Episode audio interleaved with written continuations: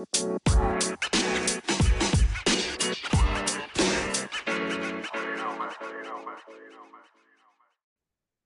भाई, Ram Ram part two में स्वागत है आपका। पहले हमने हरियाणा पे बात करी, आज नीरज चोपड़ा का नंबर है। तो बात तो दोस्तों हमने पिछले एपिसोड अगर आपने देखा है तो नीरज से स्टार्ट की थी। बीच में हरियाणा हम पे हावी हो गया ऑब्वियस भी था। तो आज हम ट्रैक पे दोबारा लौट आए हैं, नीरज की तरह।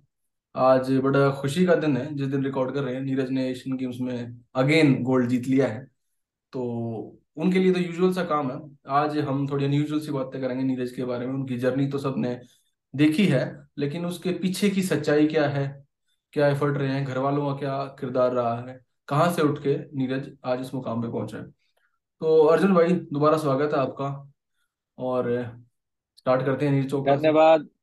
हाँ धन्यवाद। राम राम। कल इनफैक्ट हमारी कॉन्वर्सेशन भी ना इसी बात पे रुकी थी कि कंपटीशन है कल एशियन गेम्स के अंदर हम्म देखते हैं कि नीरज का क्योंकि कल हमने अनु रानी की भी बात की थी और आज हम Neeraj Chopra because both of us were anticipating कि आज के दिन अच्छा खासा परफॉर्मेंस होने वाली है और बहुत अच्छी परफॉर्मेंस हुई भी है।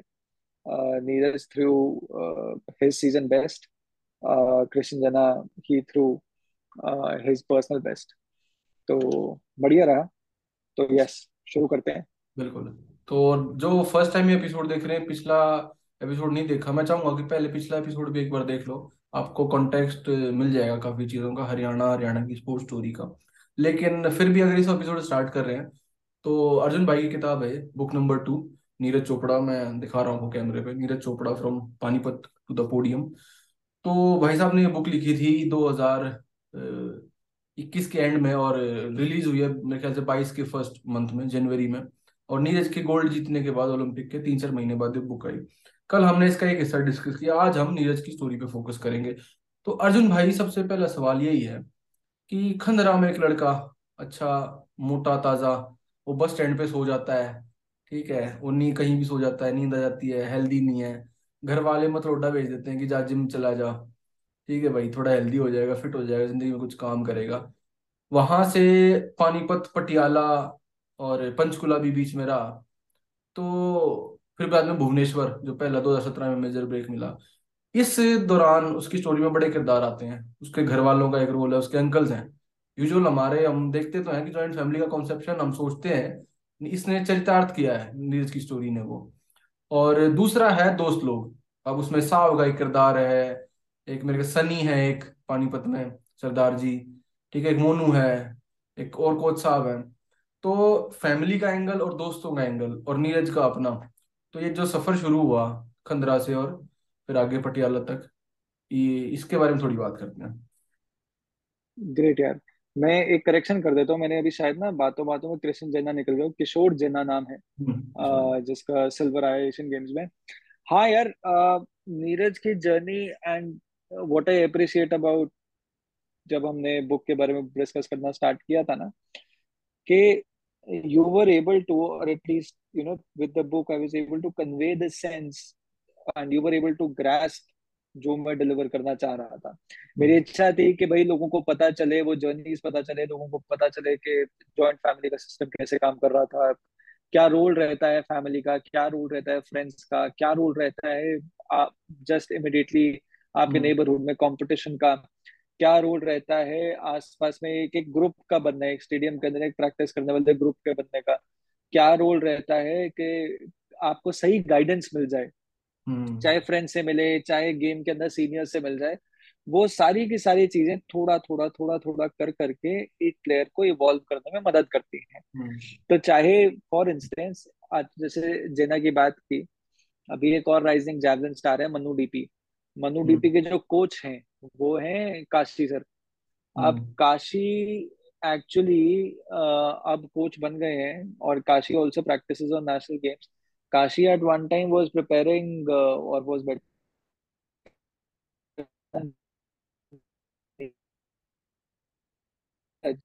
and uh, both of that in uh, correcting Neeraj's uh, run up and uh, the way he turned during the throw of his javelin. तो सब लोगों का थोड़ा थोड़ा रोल रहता है। और वही मैं किताब के माध्यम से सभी रीडर्स के लिए कन्वे करना चाह रहा था कि ये जो लॉरल्स दिखते हैं, जो सक्सेसेस दिखती हैं, ये शायद किन्हीं कारणों से या फिर लाइफ जैसे आगे बढ़ती है, लोग उन सक्सेसेस के अंदर सिर्फ़ उस एक किरदार को याद कर देते हैं और भूल जाते हैं कि उस किरदार के बनने के पीछे कितने सारे और लोगों का बहुत इंपॉर्टेंट रोल रहा है। नीरज की कहानी पर आए तो नीरज की कहानी शुरुआत ही उसकी, नीरज का जो बनना जो है वो उसकी फैमिली से स्टार्ट होता है I am not saying immediate family I say joint family Neeraj के पिताजी दो भाई उनके बीच में बड़ा क्लोज एक बॉन्ड है.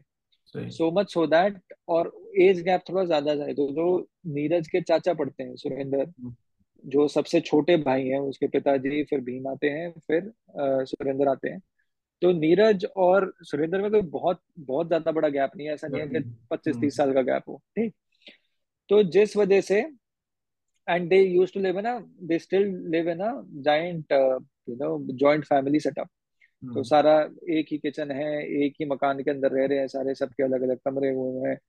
अब तो घर का बहुत सुधार हो गया है घर को रेनोवेट भी कर लिया है। लिमिटेड इनके पास खेती हुआ करती थी खेती में जोटा लाया करते। पर तीन भाई थे सबको ये स्टार्टिंग से क्लियर हो गया था कि अगर अपने आप को एटलीस्ट इसके अंदर एक मेजर रोल सुरेंद्र का रहता है तो हम्म। सुरेंद्र भाई को क्लियर था कि भाई अगर फैमिली को कलेक्टिवली आगे बढ़ना है या कुछ करना है या फिर अपने सर्कमस्टांसेस से बेटर होना है तो कुछ अलग करना पड़ेगा कुछ नया करना पड़ेगा एंड हम्म। ये वो स्टोर की हम बात कर रहे हैं आज देख लिये आज वो पच्चीस साल के आप दस बारह साल पीछे चले जाइए वो एक दौर ऐसा था जब हरियाणा के अंदर स्पोर्ट्स कमर्शियल स्पोर्ट्स धीरे धीरे राइज पर था। या स्पोर्ट्स के अंदर सक्सेस पाने की वजह से बच्चों को क्या मिल सकता है पोटेंशियली वो लार्जर डिस्कशन और डिबेट में आ चुका था।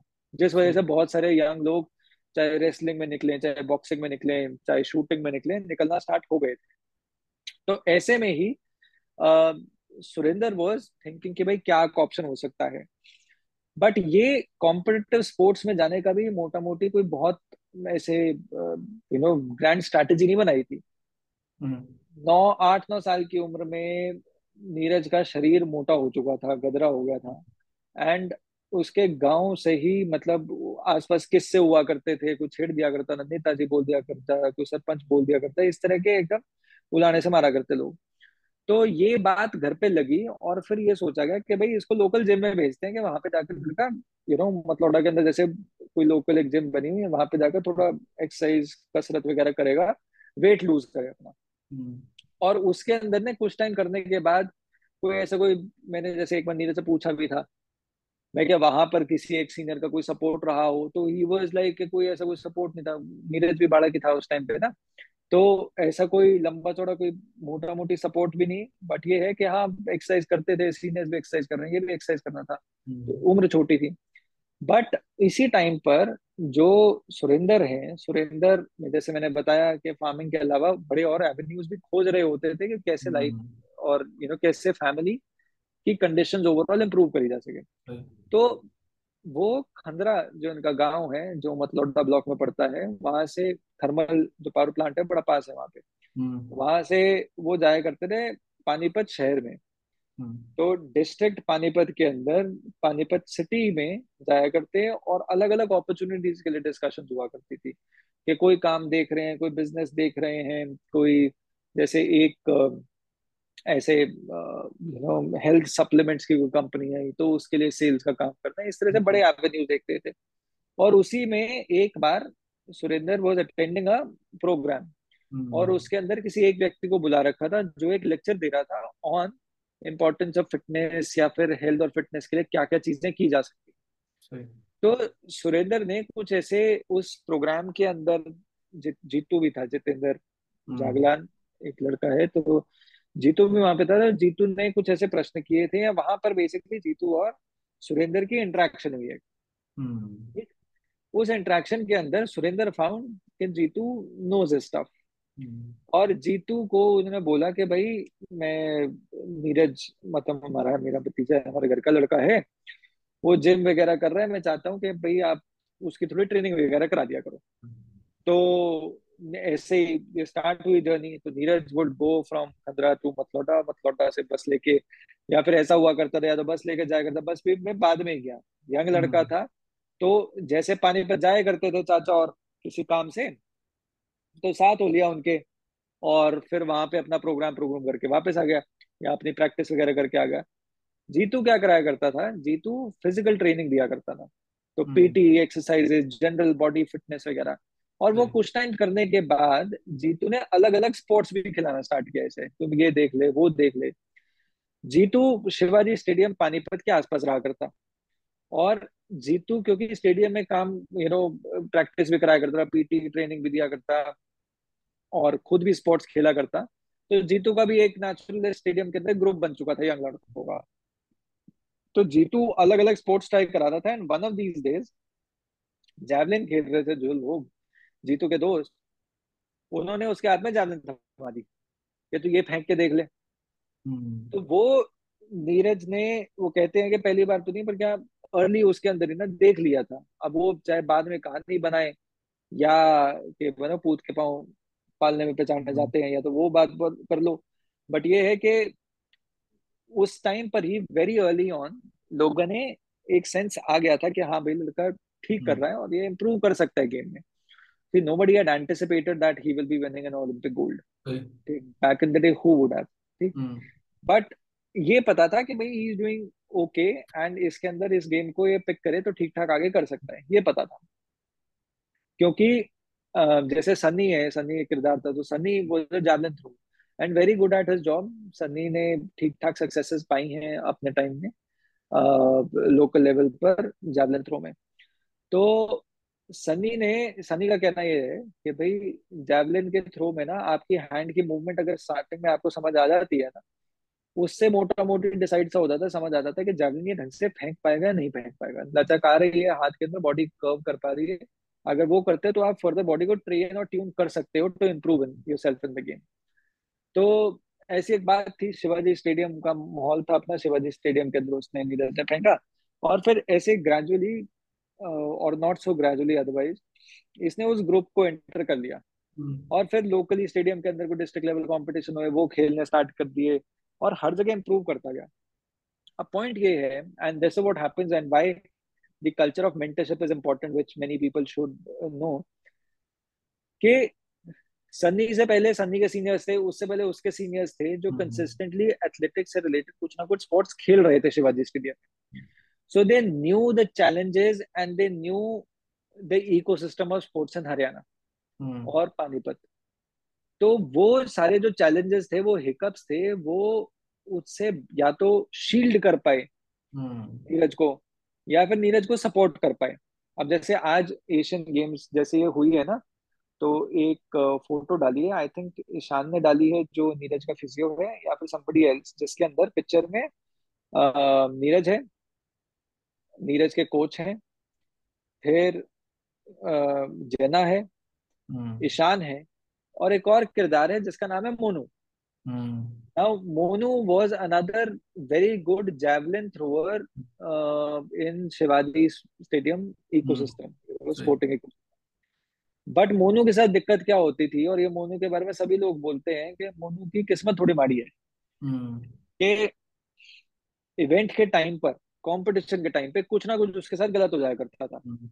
ऐसा नहीं है कि मोनू मारा था आप वो फ़ोटो देखोगे तो मोनू का भी गात ठीक है मोनू के शरीर में भी जान है he could be a good he was a good javelin thrower but competition के टाइम पे वो इतना ज़्यादा अच्छा परफॉर्म नहीं कर पाया। लोकल उसके अंदर। एंड इन कॉन्ट्रास्ट इन सब की जो चैलेंजेस हैं इन सब की जो जर्नीज हैं उस सबने नीरज को अच्छे से ग्रूम भी किया सिखाते भी रहे और नीरज से एफर्ट मरवाते भी रहे। हम्म। कि तुम ये कर तू वो कर एक्सरसाइज करवाना उसे रूटीन्स प्रैक्टिस करवाना उसे बॉल थ्रोइंग करवाना उससे जैवलिन थ्रोज करवाना और किस तरह से लैंड होता है वो सिखाना। सो so, एक apart from a culture of only a coach training the player it was a system or an ecosystem of players who were training and nudging Neeraj in the said direction. और so, इस पूरी journey के अंदर लगभग आप you know before he stepped out of the Panipat और Shivaji stadium ecosystem उसके fundamental solid हो गए। हम्म। उसके बेसिक्स जो थे उसके बेसिक ग्राउंडिंग जो थी वो सॉलिड हो गई। एंड जैसे एंड ये उसकी सॉलिड तब हो गई जब he had perhaps not touched you know under 14 या अंडर 14 के अंदर ही उसकी इतनी लेवल की ट्रेनिंग हो गई कि उसे पता है कि अंडर एटीन के अंदर किस तरह से कर परफॉर्म करना होता है। तो हम्म उसका थोड़ा उसका फ्लेवर मिल चुका था।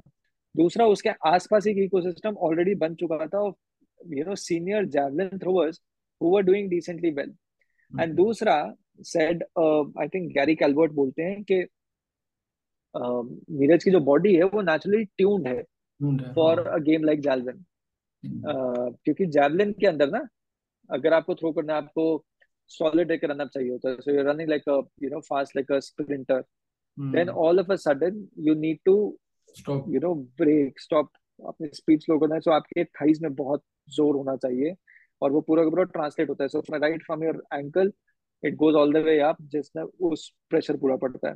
Then you need to turn around and you need to have that flexibility of a gymnast and then you need to have the power of a thrower on your shoulder in your shoulder. So पूरी arm आपकी बड़ी solid होनी So there are multiple aspects to the game if you want to perform at, perform well at it at the highest level.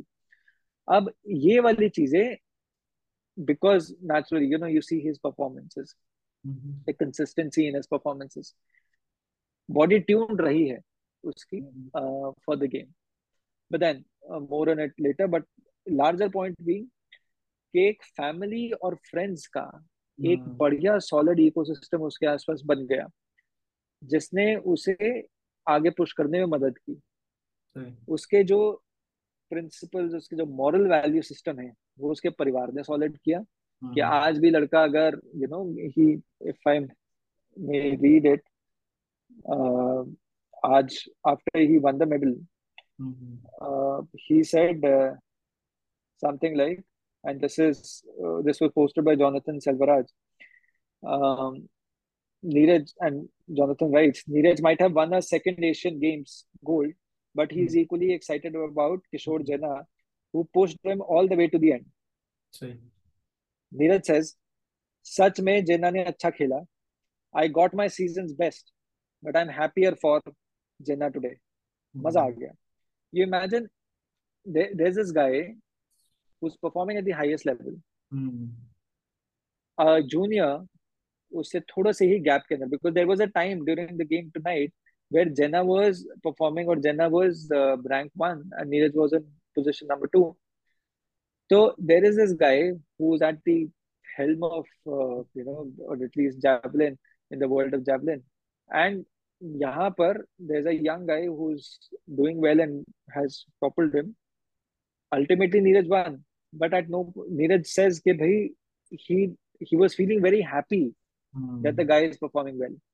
So and this he says in multiple quarters also उसने बहुत और जगह बात की है कि भाई हम अपना अपना एफर्ट बेस्ट डालते रहे और hmm. सारे ही देश का नाम रोशन करें। Why should there be only just one Neeraj Chopra why could we have hundred metre के अंदर somebody defeating Usain Bolt time why could we have you know the best golfers in the world the best you know other sports हर एक hmm. Sports के अंदर why could we do the very best so he set it on multiple quarters but ये बनती कहाँ से चीज़ें? Fundamentals कहाँ से बनते हैं? परिवार से बनते हैं। तो हम्म। जो घोट घोट के इसके परिवार में डाल रखे हैं। तो चाहे इसके चाचा का है चाचों का इसके पिताजी का इसके माताजी का सबका बहुत अच्छा रोल रहा है इसको ग्रूम करने के लिए और उसी ग्रूमिंग का नतीजा है कि आज ऐसा कर रहा है। सही सही। और मॉरल वैल्यूज़ वो तो है ही कि आपकी जब रूटेडनेस इतनी होती है और शायद यही वजह है कि नीरज का नाम हमने कभी डोपिंग से और ऐसे उल्टी सीधे कामों से कोई बदमाशी से किसी चीज़ से इसमाया मतलब दूर दूर तक उसका नाम नहीं है। क्योंकि स्पोर्ट्स में हाँ तुमने इनिशियल फ़ेज़ में शिवाजी स्टेडियम जैसी जगह पे हर टाइप के बंदे होंगे पानीपत शहर में भी हाँ। हर टाइप के स्पोर्ट्समैन हाँ होंगे। हाँ। तो किसी की भी कंपनी हाँ। जो होती है ना और मतलब इजी भी मिल भी जाती है इस टाइप की कंपनी अब जब स्पोर्टिंग उसमें होते हो। तो उसके बाद शायद सेम कोई बंदा जेवलिन कर रहा होगा सेम एज का अंडर फोर्टीन जब नीरज आया पानीपत शिवाजी में तो हर कोई तो फिर पटियाला या भुवनेश्वर नहीं जा पाया वहाँ तक। तो नहीं वही ये हैं तो जैसे डोपिंग वाली बात बोली ना इसमें एक बढ़िया मेरे को किस्सा याद आता है I don't know if written the book but at one point it was shared with me कि हम्म आपको जैसे just like what you said about the sporting you know the competition in the sports world और कैसे एक player दूसरे player को Trump करने के लिए किसी भी हद तक जा सकते हैं। तो वो सारी बात को तो Neeraj does not value much but Neeraj को एक बार कैटेगोरिकली बोला गया था। हम्म। कि यार यू नो इतना कैजुअली मत ले। हम्म, ऐसा किसी ने कुछ खाने को दिया सीधा उठा के खाने मत लग जाए क्योंकि पता नहीं है उस खाने के अंदर हम्म, का है because you are performing at the highest level and इसमें मदद किसने की? His friends all hmm, the this group of friends चाहे आप जीतू बोल दो चाहे आप सन्नी सरदार बोल दो या परविंदर सिंह ले लो साहब ले लो हम्म, साहब की हम्म, दिल्ली ट्रांसफ़र होगी अब। हम्म, तो साहब ने भी साहब की नौकरी लग गई थी सही। रेलवेज में। साहब अब के दिल्ली ट्रांसफ़र हुआ है तो साहब ले लो आप मोनू ले लो। All these guys they knew all these hiccups and challenges all along Monu के साथ क्या रहा मोनू इसके घर के पास रहता है मतलब इनका गाँव पास में ही। है हम्म, तो नेचुरल है जब आप पैंतालीस मिनट दूर कहीं पे जा रहे हो तो एज अ सीनियर मोनू को मतलब इसके जो चाचा थे वो मोनू से भी बात करा करते थे। हम्म, तो मोनू एक परिवार का हिस्सा ही समझ लो इनके इतने क्लोज है। तो मोनू को ये सिस्टम पता था ना चार पाँच साल पहले या चार पाँच साल सीनियर होने की वजह से। और मोनू ने इसको एट एवरी स्टेप गाइड करता रहा हम्म, कि बचना है डोपिंग से भी बचना है गंदे खाने से बचना है पता नहीं कौन क्या डाल दे। वो सारा का सारा ना so he was sheltered you know from a lot of these things जिस वजह से अच्छा खासा बचाव हुआ। हम्म, एंड मोनू को I remember at one time he was saying कि भाई एक बार when he was on bed rest तो इंजरी के बाद ना तो पूछा कि परिवार वालों ने कि भाई यू नो अकेला है तू सब ठीक है ना कहे तो हम आ जाते हैं। तो हम्म, Neeraj would go as far कोई दिक्कत नहीं भाई मोनू को भेज दो बस। सो यू सी इन सब ये पूरा एक पीयर ग्रुप ऐसा सॉलिड बन गया एक एनकरेजिंग इकोसिस्टम बन गया। तो नीरज ने ये इंश्योर किया कि he kept his head straight और वो अपने काम पे बस फोकस करता रहा। सही सही। नीरज के बारे में बात कर रहे हैं, अर्जुन भाई। एक सवाल जो इसका कोरोलरी है नेचुरल अगला सवाल जो इस बात पे बनता है कि हमने बात की पानीपत से पंचकुले गए कुछ दिन पंचकुले रहे पटियाला। पटियाला भी काफ़ी लोग पहुँचते हैं। अंडर फोर्टीन में फिर वो कहीं फिर मेडल जीत रहा है यूपी में जाके अंडर फोर्टीन खेल रहा है, वहाँ स्टेट में जीत रहा है। सेवनटीन में मेजर ब्रेक आता है उसका, जो भुवनेश्वर है एशियन एथलेटिक्स जो अंडर ट्वेंटी को जीतता है। तो आपने फ़ोटो वगैरह भी डाली है बीच में उसकी? तो मेरे पास इस twenty second Asian athletics championship. तो भाई ये नीरज है एक भाला फेंकते हुए। और बाकी ये मोनू साहब और जीतू के साथ सबके साथ बुक में फ़ोटो भी है अंदर फैमिली की। This is a nice addition तो थोड़ा सा रिलेट भी कर सकते हो। शक्लें जब दिख जाती हैं एक बार कहानी में पढ़ते हो और चरित्र इमेजिन करते हो और फिर उसकी असली शक्ल देखते हो थोड़ा सा। असली शक्ल और ज़्यादा रिलेटेबल हो जाता है मामला कि बंदे कैसे दिखते होंगे। साइड के किरदार जो कहानी में चल रहे हैं। तो सत्रह तक आते आते नीरज ये मान लो बीस साल की उम्र में एक प्रो बन चुका था। बारह तेरह साल की उम्र में उसने हाँ। स्टार्ट किया। छह सात साल के अंदर वो ग्रेजुअली इंक्रीज होता होता। तो ये जो प्रो बनने की कहानी है आपने चैप्टर भी लिखा है इसका बिकमिंग अ प्रो तो वही है कि अड़चन आई। एक तो वो रूटेडनेस वाली बात हो गई कि फैमिली से भी वो वैल्यूज़ मिली साथ में कुछ सीनियर का कुछ मेंटरशिप ऐसी मिल गई। शिवाजी स्टेडियम के थ्रू कि वो वहाँ रूटेडनेस हो गई जो स्पोर्टिंग के करियर के स्टार्टिंग में उसे कुछ चीज़ें अच्छी मिली वैल्यूज़ मिली। उसके बाद जो ग्रोथ है तो अब नीरज की हम जाते हैं कि उसकी फिजियोलॉजी पे उसकी अपनी मेहनत पे अपनी ड्राइव पे क्योंकि एक लेवल के बाद इससे आगे उसको वही चीज़ें ले जाएँगी सपोर्ट के बाद जो मतलब एक प्रोफेशनल प्योर एथलीट बनाने में। तो यहाँ नीरज का हम्म। खुद का किरदार कैसे सामने निकल के आता है? बीच में इंजरी भी हुई उसकी ऑन एंड ऑफ़ भी रहे सीज़न ये मैं बता बात कर रहा हूँ बारह तेरह से सत्रह अठारह तक की। तो इसके हाँ बाद इसके रहा अंदर भुवनेश्वर के बाद भी। तो थोड़ा इसके बारे में बताइए आप जब रिसर्च कर रहे होंगे बुक से नीरज से भी मिले होंगे। तो एज अ पर्सन रूटेडनेस तो है लेकिन स्पोर्ट में जैसे आपने बताया कि उसकी कॉम्पिटेटिव स्पिरिट जाग जाती है। वो जब चल रहा होता है ना मैच प्रैक्टिस में और ट्रेनिंग में इतना अच्छा परफॉर्म नहीं करेगा लेकिन सामने वालों को देख के अंदर का जो सोया हुआ है कि शेर जाग जाता है उस दिन man of the moment man of the event तो एज अ किरदार नीरज का जो एज अ प्रो बनने में उसको हेल्प की तो उसका किरदार किस टाइप का है? तो मैं ऐसे करता हूँ कि मैं अभी आपको थोड़ा सा एक बार वीव करके दिखाता हूँ 2012 से 17 का जो फ़ेज़ था और कैसे उसकी इंक्रीमेंटल डेवलपमेंट हुई। एंड उसके बाद मैं ड्रॉ करके बताता हूँ कि व्हाट ऑल दीज पीपल जो इनके साथ 2012 से 17 की जर्नी में जो लोग थे इसके साथ हम्म। वो इसके बारे में क्या कहते हैं और वो नीरज किस तरह से उसे अप्रोच करता है। सो बारह से सत्रह वाला जो फ़ेज़ है उसको आप ये समझिए कि नीरज के बढ़िया फॉर्मेटिव ईयर्स भी हो गए और वो अलग अलग कॉम्पिटिशन में जाना स्टार्ट हम्म किया after stepping out from district level competition वहाँ पे अच्छा परफॉर्म करके अलग अलग जगह मिली।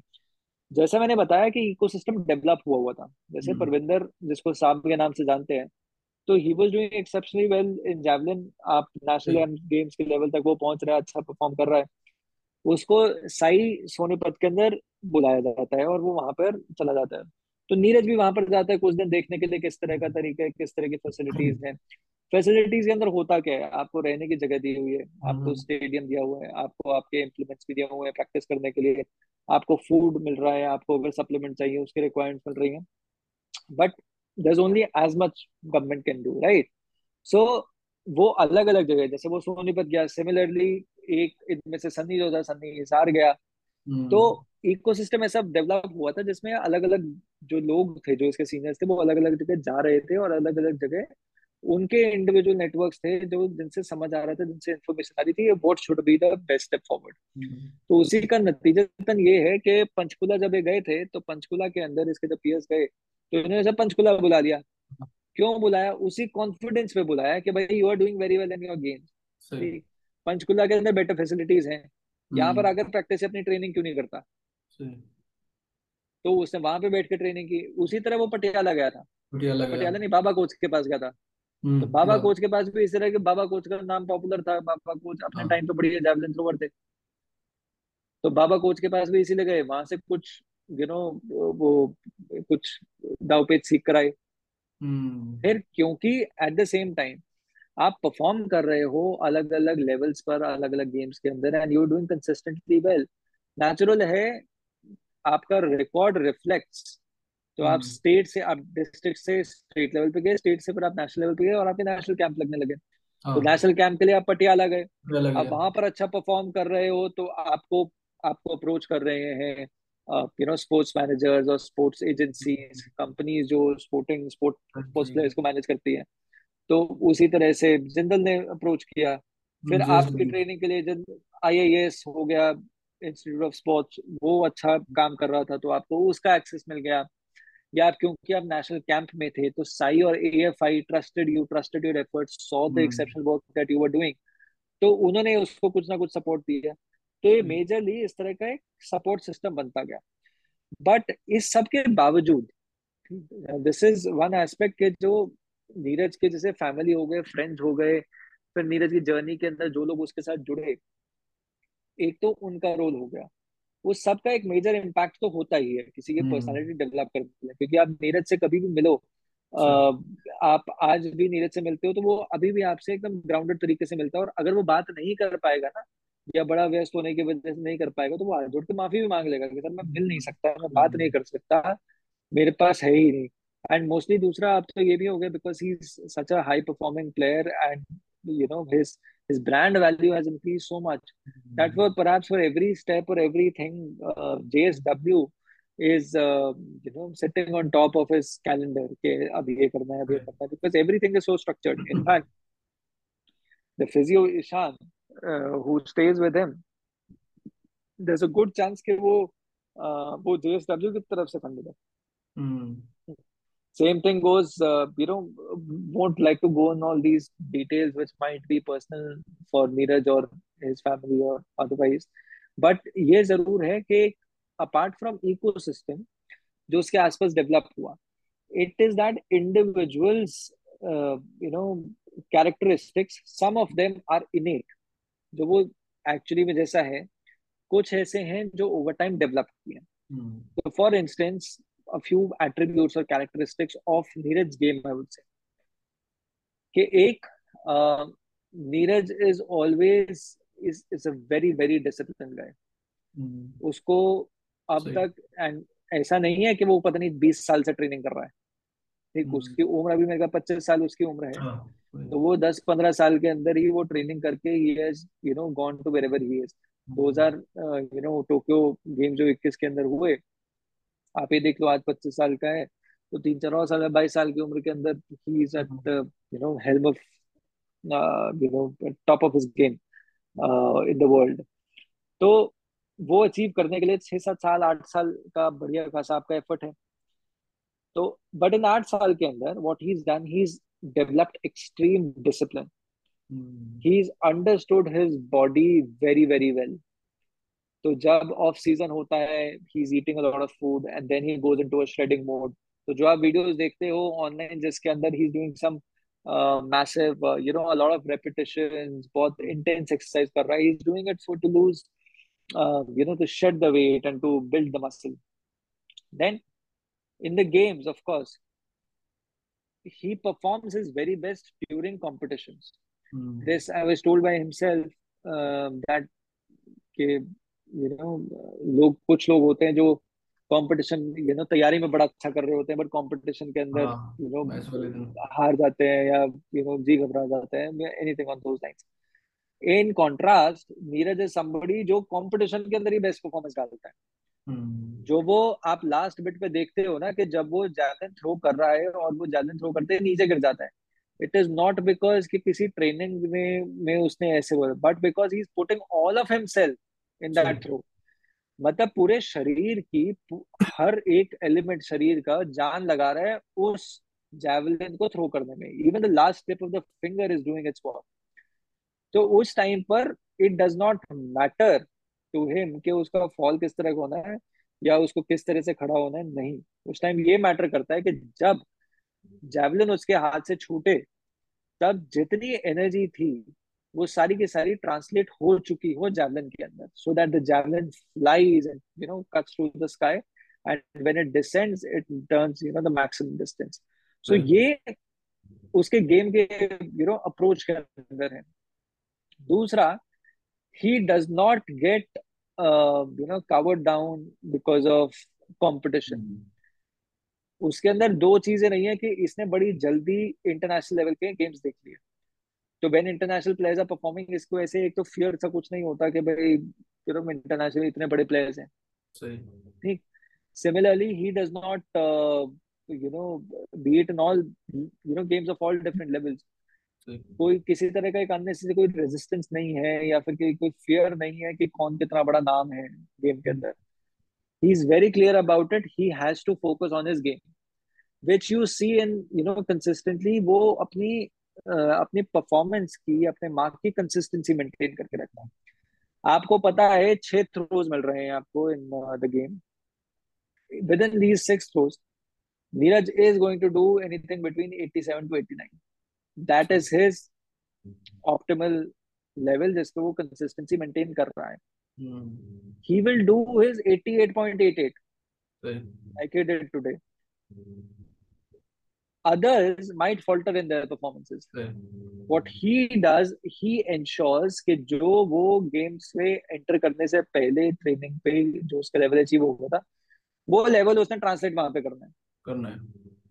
So they might be for example Olympics के अंदर ही हुआ था ना not many people were anticipating कि भाई वो जीत पाएगा क्योंकि देयर वाज साथ गए थे but many you know former Olympians जो बहुत जिनके personal best were were crossing 90 metres हाँ he बेटर had था never crossed जर्मनी 90 का meters बेटर था उससे पहले better मतलब था हाँ so better could not translate better his personal best could be 93 hmm or even काफी more also है ना 97 I think 97 is a 97 personal so so his personal best of 97 but during the game when it mattered the most he could not do it there are multiple reasons why he says he says कि भाई मेरे को बड़े spikes use करने चाहिए anything anybody would say but at the end of the day everybody is putting their best, best foot forward so better at that point during that day he put his best, best foot forward so did Neeraj but Neeraj maintained his consistency Neeraj went into the games उस साल के अंदर 87 88 87 meters करता वो चल रहा था he did it Same thing आज उसने 88 कर रहा है 88 के आसपास उसी रेंज के अंदर है he is doing it he is slowly slowly inching towards 90 metre mark but well ये हो गया। Then of course he is grounded in the sense के उसको पता है कि वट एवर लॉरल्स में कम that you and I might discuss him or that you know something might happen to you know media के अंदर क्या हो रहा। What he knows clearly well is के सक्सेस या ये फेम ये जो प्यार है लोगों का तभी है as long as he's achieving things as long as he's doing uh, you know he's remarkably successful in his job so बड़ी चीज़ें होती हैं बट वो घूम कर अपने गेम की तरफ़ आता है और गेम पे फोकस करता है कि गेम को कैसे सुधारना एंड उसके बाद another thing that people who've trained him or who've been with him say कि ही इज़ नॉट समबडी जो यू नो शर्माता हो कोई करेक्शन लेने में he asks he yes, observes he consistently tries to improve his performance. जब mobile phone छोटे छोटे हुआ करते थे वो मोबाइल फ़ोन से वो अपने थ्रोज की रिकॉर्डिंग करा करता था ऑब्ज़र्व करने के लिए। कोच यूट्यूब मैंने इसी तरह उस सेक्शन को टाइटल किया कि वो एक्चुअली मैं यूट्यूब से देख देख के अपने स्टांस को इम्प्रूव करता था। And he would ask seniors कि भाई कहाँ पर मैं गलती कर रहा हूँ? या यहाँ पे ये सुधार कर लूँ वहाँ पे वो सुधार कर लूँ? Imagine a guy who is focused, disciplined, ready to learn, you know, and maintaining, you know, consistency and has no airs about him and is not shy about discussing with some other people कि भाई कैसे वो अपना improve करे कैसे हरा देगा उसे कोई फंडामेंटल्स क्लियर है ना फंडामेंटल्स ठीक है कोई कोई अननेसेसरी एज नहीं है तो वो that that that character of the man makes him what he is today. So he'll continue, you know, improving on his performances. सही सही और आपकी बात से मेरे को एक चीज़ एग्जांपल याद आ रहा है। ये जो क्रंच मूवमेंट में परफॉर्म करने वाली है बेटा ना ये हम क्रिकेट में देखते थे ऑस्ट्रेलियंस में कि नॉकआउट मैच में सारे हारते ही नहीं थे। मतलब इंडियन प्लेयर्स के इंडिविजुअल रिकॉर्ड प्रैक्टिस में बायलेटरल्स में पता नहीं क्या क्या थे 200 200 250 300 300 लेकिन जब क्रंच वर्ल्ड कप का मैच आता है तो कोई भी एरा गहरा कोई माइकल बेवन होता था कोई एंडी बिकल होता था ऑस्ट्रेलिया का वो रन बना के निकल जाता था। तो ये जो वो है ना क्रंच मोमेंट पे नॉकआउट में टाइम पे परफॉर्म करना। तो ये भी मेरे ख्याल से एक हैबिट है एक आदत है और एक sense deep sense of confidence होना चाहिए अपनी एबिलिटी पे। तो शायद की जाए कि आप टाइम पे फिर चोक नहीं कर रहे। ग्रेट। ये बड़ा अच्छा आपने बताया वैसे ना ये सारा पर्सपेक्टिव खुल के आ गया। इसके बाद अर्जुन भाई आते हैं इसके फ़ेज़ नंबर टू पे सत्रह के बाद जो शुरू होता है। उसको प्री कोविड पोस्ट कोविड भी हम डिवाइड कर सकते हैं लेकिन एक साथ लें अठारह से इक्कीस ओलंपिक्स तक का। तो भाई साहब दो बार तो गोल्ड मेडल जीतते हैं। गोल्ड कोस्ट में कॉमनवेल्थ में और जकार्ता में एशियन गेम्स में वो अठारह की बात है। तो मतलब एक तरह पीक आ गया है। सत्रह से जब वो एक जूनियर खेल रहे थे और वहाँ पे परफॉर्म करके। लेकिन अभी भी ओलंपिक का लेवल हुआ नहीं है। ये एशियन और गोल्ड कोस्ट के बावजूद। तो इसके बाद जो फ़ेज़ आ रहा है, अठारह के बाद इंजरी होती है, वो बीच में pre COVID post COVID coach बदले जाते हैं। कई चीज़ें हो रही हैं। कभी साउथ अफ्रीका जा रहा है ट्रेनिंग करने यूरोप जा रहा है बीच में। और तो इस माहौल में दो चीज़ें बड़ी इंपॉर्टेंट है। आज मैं पढ़ रहा था एक ट्वीट कि इकोनॉमिक ग्रोथ का कंट्री की आपके मेडल से काफ़ी रिलेशन है। The kind of facilities that you have in your country the kind of equipment आपका न्यूट्रिशन डाइट तो नीरज एक लेवल पे पहुँच गया। एशियन गेम्स और कॉमनवेल्थ का गोल्ड मेडलिस्ट होने के बाद अब होप हो गई है। अब वो अंडरडॉग नहीं है। क्योंकि अब जब पिछली बार बात कर रहे थे कि हाँ ये तो था कि मेडल आ सकता है। नीरज का ओलंपिक्स में भी मेडल आ सकता है। तो 18 से 21 तक ग्राउंडेड रहा नीरज। लेकिन एक स्टेट सपोर्ट और कॉर्पोरेट सपोर्ट जीएसडब्ल्यू हो गया, जो भी कैंप स्पॉन्सर तो ये क्या रोल प्ले करते हैं किसी भी स्पोर्ट्समैन की लाइफ में और आज के दौर में खास तौर पे? और नीरज की कहानी इनके साथ साई का रोल हो गया जेएसडब्ल्यू का रोल हो गया बाकी खिलाड़ियों को भी आपने देखा होगा। तो इस फ़ेज़ में कोचिंग का रोल हो गया जो फॉरेन कोचेज आ रहे हैं। तो ये जो सारा इकोसिस्टम है एक लेवल प्रोफेशनल लेवल का तो ये कैसे हेल्प करता है नरिशमेंट में? और नीरज का क्या तो, हाँ सबसे पहले तो ना एक रिमार्केबल चीज़ क्या हुई। कि प्राइम मिनिस्टर मोदी ने ना एक स्कीम स्टार्ट की थी TOP scheme target podium scheme TOP scheme का एक बहुत बड़ा रोल रहा है in ensuring that our players get our top players get what they want it is not structured in the sense के आपको हम इतना पैसा अलॉट कर रहे हैं इस पैसे से आपको ठक ठक ठक ये करना है ना? कि वो बड़ा जो एक यूजुअल um, सरकारी सेटअप सा नहीं है it is very innovative and very creative setup जिसके अंदर आपको आपकी रिक्वायरमेंट के हिसाब से फंड एलोकेट होंगे और आपको वो फैसिलिटीज़ मिलेंगी। So what are the kind of facilities अगर उसको न्यूट्रिशन चाहिए तो न्यूट्रिशन मिलेगा। उसको जहाँ पर प्रैक्टिस करना था जहाँ पर परफॉर्म करना था वो जगह मिलेगी। hmm. उसको जिस तरह जहाँ पे कैंप्स लगाने उसे वहाँ मिलेंगे।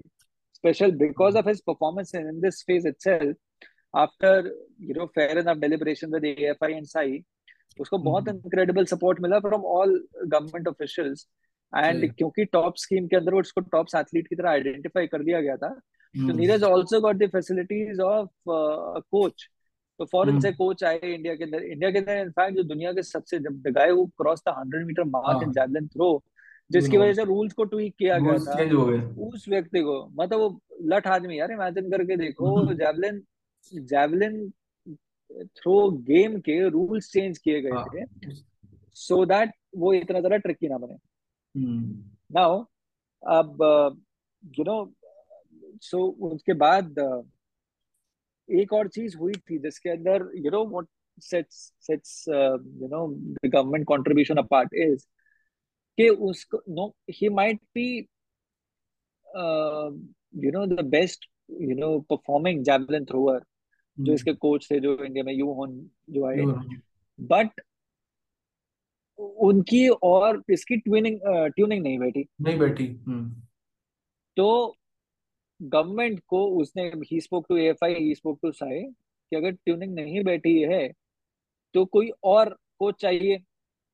तो वो कोच इतनी आसानी से परहैप्स अवेलेबल ना होता हाँ। But because of the scheme and because of his performances and his consistency and also I think because of his nature क्योंकि at the end of the day ना कोई भी हम्म काम अपना होता है नहीं होता वो इंटरपर्सनल स्किल्स पे बहुत डिपेंड करता है।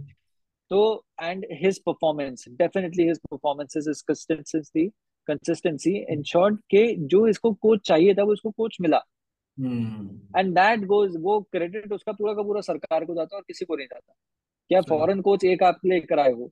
आपके हम्म पास ऑलरेडी और सारे आपकी टीम के पास कोचेस हैं। But you are getting a coach special coach just for this lad तो सरकार का टॉप स्कीम का एएफआई का साई का गवर्नमेंट के फोकस का बहुत ज़्यादा रोल पड़ता है। इमेजिन इट लाइक दिस ना वो शायद मेरे ख्याल से ओलंपिक मेडल जीतते ही हुआ था कि how many countries in the world ऐसी हैं जहाँ पे ओलंपिक मेडल जीत कर आते हैं and the prime minister is inviting them to you know formal dinner and you know formal reception नहीं होता भाई। तो दिस प्राइम मिनिस्टर इंश्योर्ड कि भाई हम्म। स्पोर्टिंग इंफ्रास्ट्रक्चर या स्पोर्टिंग इकोसिस्टम को इस देश के अंदर इम्प्रूव करना है। हम्म। उस इम्प्रूव करने के अंदर बड़े सारे एस्पेक्ट्स होते हैं जिसके अंदर एक मेजर एस्पेक्ट ये भी है हम्म, कि जो स्पोर्ट्समैन हैं उनको एक सेंस ऑफ़ कॉन्फिडेंस भी दिया जाए उसका उन पे गर्व महसूस किया जाए। और वो गर्व महसूस करा जा रहा है at the highest level hmm, मतलब if the prime minister of country अभी आप देखिए एशियन गेम्स चलते चलते जो मेडल आ रहा है उस पर प्राइम मिनिस्टर का ट्वीट आ रहा है। हाँ ट्विटर है। और हर के अंदर प्लेयर टैग्ड है। तो हम्म। इमेजिन करो ना these guys are coming from distant lands hinterlands in the country उनको देश के प्रधानमंत्री एक्नोलेज कर रहे हैं उनकी तारीफ़ कर रहे हैं उनको शुभकामनाएँ दे रहे हैं। Because you did something remarkable for the country you won a medal for it ठीक? सो ये जो लार्जर चेंज आया था इससे पहले ना इंडिया के अंदर स्पोर्ट्स जो है वो बड़ा हाफाजात तरीके से चला करता था। एटलीस्ट इन प्री 2014 फ़ेज़ अगर आप देखो ना तो एक तो करप्शन बहुत था नेपोटिज्म ह्यूज था। जो हमारी जो स्पोर्ट्स बॉडीज हैं उसके अंदर जो एडमिनिस्ट्रेशन थी उस एडमिनिस्ट्रेशन के अंदर भी अपने इंसेंटिव बेस पे चला करता था करप्शन बहुत था। बड़ा कोई बहुत ज़्यादा कोई एथलीट सेंट्रिक अप्रोच नहीं थी। हम्म। अब टॉप स्कीम के तहत या और जो स्कीम्स आई थी उनसे और जिस तरह से गवर्नमेंट ने काम किया एथलीट सेंट्रिक अप्रोच लेकर आई। विद दैट दे मेंट के जिस तरह से भी हो फोकस ये करना है कि एथलीट की इम्प्रूवमेंट कैसे हो सकती है। उसकी जो हम्म। रिक्वायरमेंट है उसको जो चीज़ें चाहिए वो मिल जाए। It is a consequence of this कि भी नीरज को जो चाहिए उसको मिल रहा है। So Neeraj got the coach then Neeraj also got you know जहाँ पर भी कैंप्स हो वहाँ पर कैंप्स मिल रहे हैं। And this and then the factor comes of, of corporate funding. See until a player becomes a star हम्म। उसके पास बहुत पैसे नहीं होते। हम्म। इंडिविजुअल गेम्स के अंदर सारा एफर्ट एक प्लेयर उसकी प्लेयर की फैमिली लगा रही होती। मीन्स आपके पास लिमिटेड होते हैं।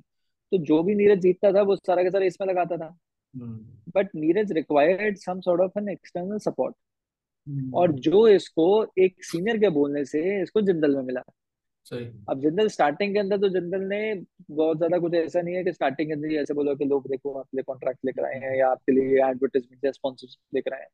स्टार्टिंग में उसे सपोर्ट देते थे सप्लीमेंट्स का सपोर्ट देते थे फिर फिजियो का सपोर्ट देते थे या अलग अलग एनी पॉसिबल सपोर्ट वो इसको फिर ये देने लगे। सही। जेएसडब्ल्यू ने दिया। फिर जिंदल या कॉर्पोरेट या फिर जैसे सीएसआर फंडिंग से अलग अलग जो इंस्टीट्यूट उन्होंने चलाए उसमें मिला। फिर जब इसको इंजरी हो गई उस इंजरी के अंदर भी कुछ सपोर्ट मिला चाहे यहाँ से मिला चाहे सरकार से मिला। तो हम्म, ये सारा का सारा एक मोटा मोटा तंत्र था जिससे वो सपोर्ट मिला। कोविड के टाइम पे so I spoken about the change of coaches then of course injury हो गई थी। फिर इंजरी से रिकवर करना। रिकवर करने के लिए आप अलग अलग इंटरनेशनल कैंप्स लगाते हो। See he got a fair amount of exposure during the Tokyo 2020 games also तो गेम्स के पहले he was outside the country South Africa 2019 में साउथ अफ्रीका रहा। है ना? साउथ अफ्रीका भी थे टर्की भी थे इनफैक्ट उससे जस्ट पहले टोक्यो पहुँचने से पहले पेरिस या मतलब these guys Johannes Vetter and Neeraj Chopra वो ट्रैवलिंग समवेयर टुगेदर सो इनको एक fair amount of exposure Neeraj को मिला।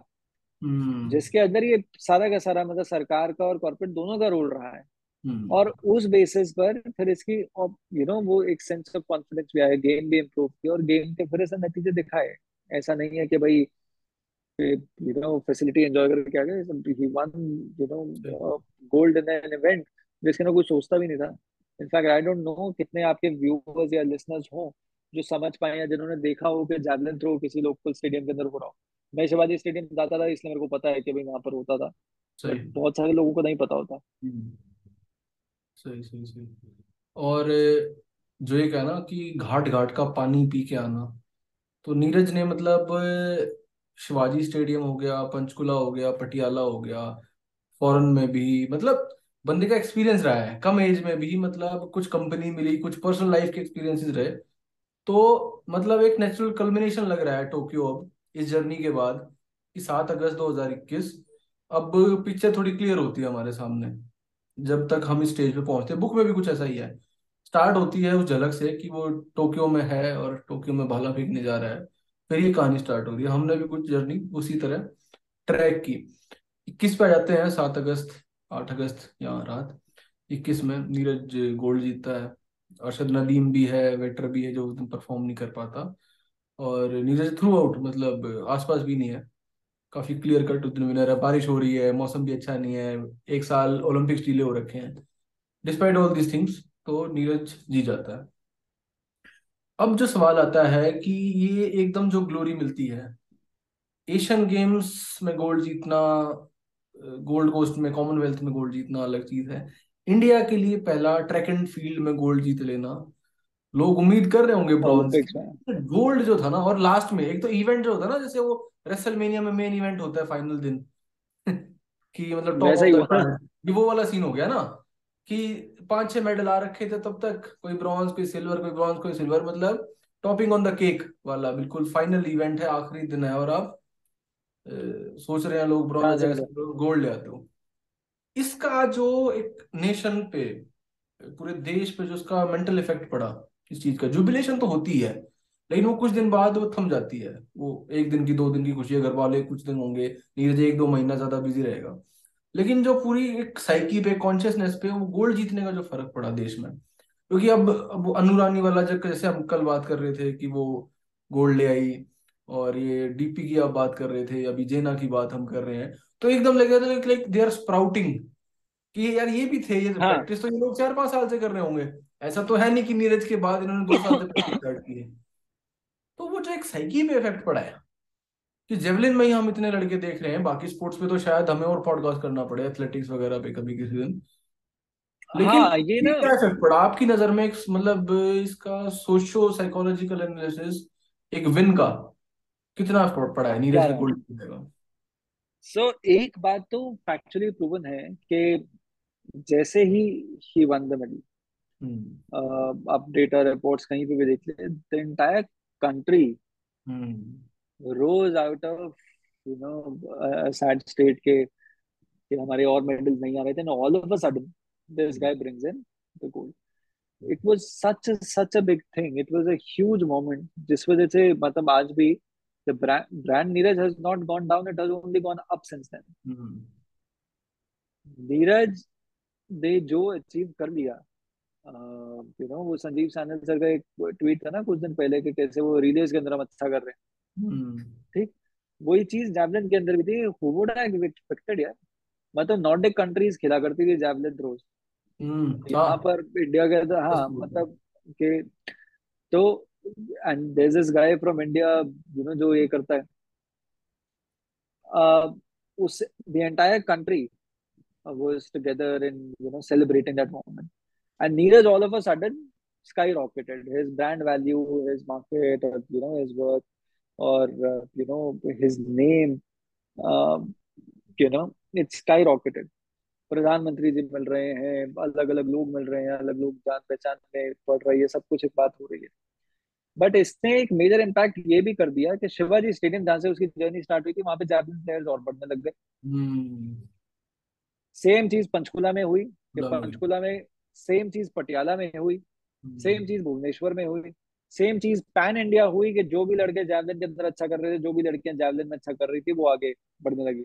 हम्म। सी इससे पहले एक और कहानी थी जैवलिन के अंदर देवेंद्र झांझरिया की। हम्म। जो पैरालंपियन है और वो कंसिस्टेंटली है ना और वो कंसिस्टेंटली जैवलिन के अंदर मेडल जीत रहे हैं। उनका नाम at least people who are the who read or follow sports everybody sort of knows him. Mm. But nobody knew of Jhanzaria as they knew as they now know Neeraj. और नीरज का वो impact be at school be at stadium be at Panipat Panchkula Patiala Sonipat हर जगह ही लोग उसको javelin को खेलने लगे and now what it has done is कि javelin and athletics are also now followed events उस से पहले आ शायद अभिनव बिंद्रा या राज्यवर्धन राठौर के मेडल्स के वजह से आप बोलो शूटिंग की तरफ़ फोकस गया होगा थोड़ा बहुत। हम्म, बट इंडिया के अंदर एथलेटिक्स का कभी बहुत लंबा चौड़ा फोकस रहा नहीं hmm, country obsessed with cricket तो एथलेटिक्स के बारे में बहुत सारा लंबा चौड़ा लोग सोच नहीं थे। And now all of a sudden Asian Games के अंदर see the guys who are winning medals and hmm, see the kind of you know traction support और आई बॉल्स आर ग्रैबिंग तो ये एक मेजर चेंज आया है जैवलिन के अंदर भी और जनरली आई थिंक एथलेटिक्स के अंदर भी दैट नीरज की सक्सेस ने बना दिया इट हैज़ ओपन और it has you know ensured के अब लोग इस बात का फियर ना करें कि वो कर सकते हैं नहीं कर सकते। अब तो बस एफर्ट लगाओ and just do it than you know wasting time valu- valuing and you know thinking सही सही। ये और एक मेजर चेंज आया है। जो आपने बोला ना कि एकेडमीज में शिवाजी स्टेडियम में पंचकुला पटियाला में बच्चे आ रहे हैं मतलब नंबर्स हैव इंक्रीज्ड एक्सपोनेंशियली तो शायद इसका इफ़ेक्ट हमें अभी तो शायद उन बच्चों की स्टोरीज कोई कवर नहीं कर रहा। जैसे नीरज था बारह तेरह साल की उम्र में। नो बडी नोज़ ना। पर पाँच साल बाद दस साल बाद उनका इफ़ेक्ट हमें शायद इंडिया के ट्रैक एंड फ़ील्ड में दिखेगा। सिर्फ़ और नीरज क्योंकि जेवलिन करता है इट्स अ फ़ील्ड का स्पोर्ट ट्रैक पे भी मुझे लगता है कि वो थोड़ा थोड़ा ना जैसे कहते हैं वो डोमिनो इफ़ेक्ट हो गया या मतलब ट्रिकलिंग डाउन तो वो कहीं ना कहीं सीप इन हो रही है वो चीज़ ना।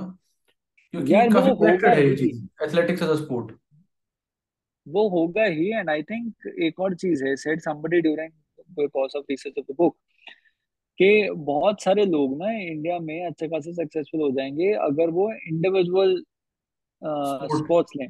हाँ।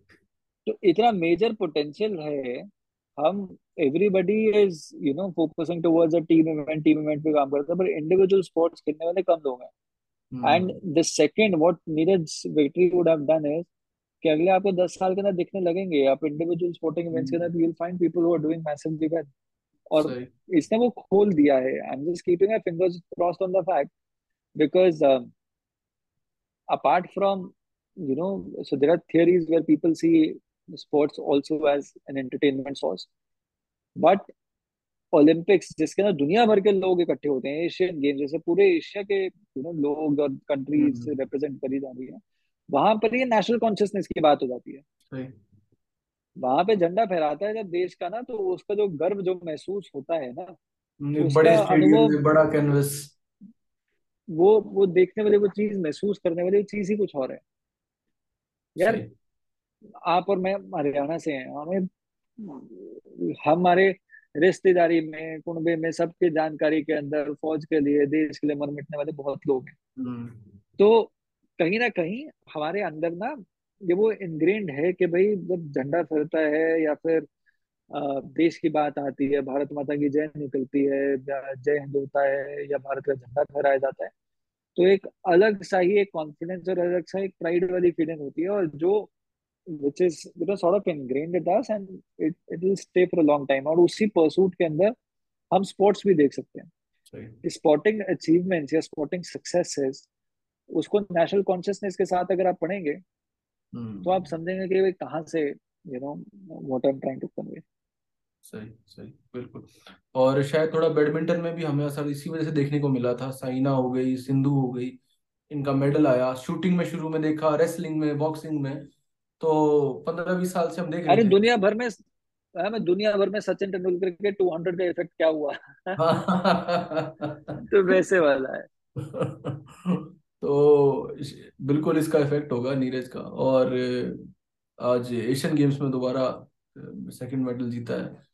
अगले साल ओलंपिक्स है। Eight point eight eight. Eighty eight point eight eight. तो अभी शायद आई नाइनटी आई मीटर का थोड़ा सा कसर रह गई है वो ब्रीच करने वाली। हाँ वो एक कसर बस वही है मेरे ख्याल से वो जो क्राउन में सारी चीज़ें जो है ना वो आ गई हैं। सिर्फ़ बस हाँ। एक वही चीज़ बची है। आई फोकस ये हुआ हुआ था कि ये तो Diamond League because Diamond League क्या होता है? एनुअली जो बेस्ट ऑफ़ बेस्ट एथलीट्स होते हैं ना इन दैट पर्टिकुलर स्पोर्ट वो कंसिस्टेंटली ये सीज़न के अंदर परफॉर्म करते रहते हैं अलग अलग इवेंट्स के अंदर और जो जीता है डायमंड लीग जैसे people who are just professionally you know throwers professionally javelin throwers might treat you know diamond league as an important a very very important event. तो Diamond League is the cream of players जो consistently perform कर रहे हैं in that one year Olympics के अंदर तो वो सिर्फ़ एक ही दिन का वो इवेंट है ना डायमंड लीग के अंदर मल्टीपल इवेंट्स होते हैं जिसका कंक्लूजन होता है अलग अलग जगह। हम्म। तो देर आर पीपल जो यू नो स्पोर्ट्स पर्सन जो डायमंड लीग को बड़ा वो मानते हैं तो डायमंड लीग का था तो Diamond League Neeraj won already दूसरा जो चैलेंज है वो 90 मीटर का मार्क था। हम्म। 90 meter mark is a little elusive. And then, of course, now we are seeing the Paris Olympics is around the corner. Uh, उसके बारे में भी वहाँ पे फोकस है। और काफ़ी लोग एंड में घिसा पिटा सवाल पूछेंगे कि भाई व्हाट नेक्स्ट फॉर नीरज? तो हम नहीं पूछेंगे। अ, मैं पता ही है नेक्स्ट क्या है। अगले साल पेरिस ओलंपिक्स है। उसके बाद अट्ठाईस में शायद लॉस एंजलिस में अगर Neeraj stays fit and goes for it तो लेकिन हम ये ज़रूर पूछेंगे ये what next for Arjun Singh का अध्ययन कि इसके बाद अगली किताब कौन सी आ रही है? किस चीज़ पे काम कर रहे ओहो ये trick question I was hoping अच्छा क्या बात चल रही है? मतलब नीरज के बारे में बात चल रही है। व्हाट हो नहीं नीरज से मोड़ so I have been uh, working on two three writing projects also at the same time. Hmm um, तो एक तो पब्लिशर के पास है um, एक project I am working on I am working on you know two streams जिसके अंदर issues of national importance मतलब like I said to you earlier also एक कारण है जिस वजह से मैं किताब लिखता हूँ ताकि मैं वो चीज़ें समझ भी पाऊँ अच्छे से वो कॉन्सेप्ट समझ पाऊँ वो बदलाव समझ पाऊँ ताकि और सुधार लाया जा सके। तो उसी तर्ज पर मैं नेशनल इश्यूज़ के अंदर कुछ सेक्टर्स को भी कवर करने की कोशिश कर रहा हूँ। और हरियाणा के ऊपर ट्वेंटी फ़र्स्ट सेंचुरी हरियाणा के ऊपर अब book is around the corner hopefully वो जल्दी आ जाए। I am hmm. Keeping my fingers crossed क्योंकि एक बार सिचुएशन हो चुकी है कि मेरा एक ड्राफ्ट रेडी है बट वो पब्लिश नहीं हो पा रहा। अननेसेसरी बड़े सारे हिकअप्स आ रहे हैं। भगवान से प्रार्थना है कि पुस्तकें जल्दी आए because a lot goes into writing these books hmm great because one thing I you know must be clear that books don't run your kitchen तो वैसा हम्म नहीं है मतलब apart from I think Chetan Bhagat or a few select people there are not many people who make or you know हाँ Durjoy Datta or you know बस people like that hmm uh, books the kind of books that I write they they won't make me rich or they can't run my kitchen so I have to sort my time and very selectively strategically focus towards writing as well as doing you know other work that I do. तो एक इच्छा रहती है ना कि यार जब आप इतना एफर्ट डाल रहे हो तो वो हम्म। जल्दी से वो रिज़ल्ट आ भी जाए। I know the entire process I publish two books already तो I know the process you know the time it takes but एक इच्छा रहती है कि जल्दी आ जाए। So I am keeping my fingers crossed to that then there is a book on you know like I told you Haryana के ऊपर। which is more contemporary, which is more mm. 21st century, kya changes are which is where I discuss internet culture, I discuss yeah. music, I discuss literature, poetry, I discuss mm. uh, women, I discuss uh, changing phase of uh, politics in Haryana, mm. rise of BJP, and things like that. Multiple such topics, uh, and I hope to get into conversations with you over those themes sometime yeah. in the future. We are also waiting. और uh, best of luck, Arjun bhai. अच्छी किताबें निकालते रहे हम पढ़ते you. रहेंगे काफ़ी लोग और फिर हम डिस्कस करने के लिए तो बैठे ही हैं। तो थैंक यू uh, आज इतना टाइम निकालने के लिए। आज थोड़ी कल से रिलैक्स कन्वर्सेशन हुई कल हम थोड़े ज़्यादा इमोशनल हो गए थे हरियाणा को लेके। कल तो ये तो तुमने सुना होगा यार एक बार ना वो जैसे ही वो अपलोड होता है ना वो शेयर भी करना मैं you know I share my handles also and rather I ask my you know no when I put it out कि बहुत ज़्यादा भावुक तो नहीं हो गया हरियाणा को लेकर नहीं नहीं नहीं, इतने नहीं हुए इतने नहीं ठीक है। आज थोड़ा सोबर वाला माहौल था। आज कल वाली एनर्जी हमारी वो वोल्केनो हमारा फट गया ना कल। वो जो वोल्केनो की बात कर रहे थे वो कल हमारा फट गया तो आज हम थोड़े से उसमें स्टेग्नेशन आ गई वो। कंपोज थोड़ी सी। कंपोज है तो ग्रेट ग्रेट ग्रेट भाई। आज मज़ा आया बात करने में दोनों दिन दो एपिसोड बनाए। और होपफुली दर्शकों को मज़ा आया होगा भाई। ये नीरज चोपड़ा वाली किताब है और दूसरी लैंड ऑफ़ द गॉड्स नहीं पढ़ी अब तक तो क्या कर रहे हो? मतलब फिर अब मतलब क्यों खाम खा सिर मारने लग रहे हो? तो प्लीज़ डू रीड अमेजन पे दोनों अवेलेबल है। Land of the god search करोगे, नीचे ये मिल जाएगी।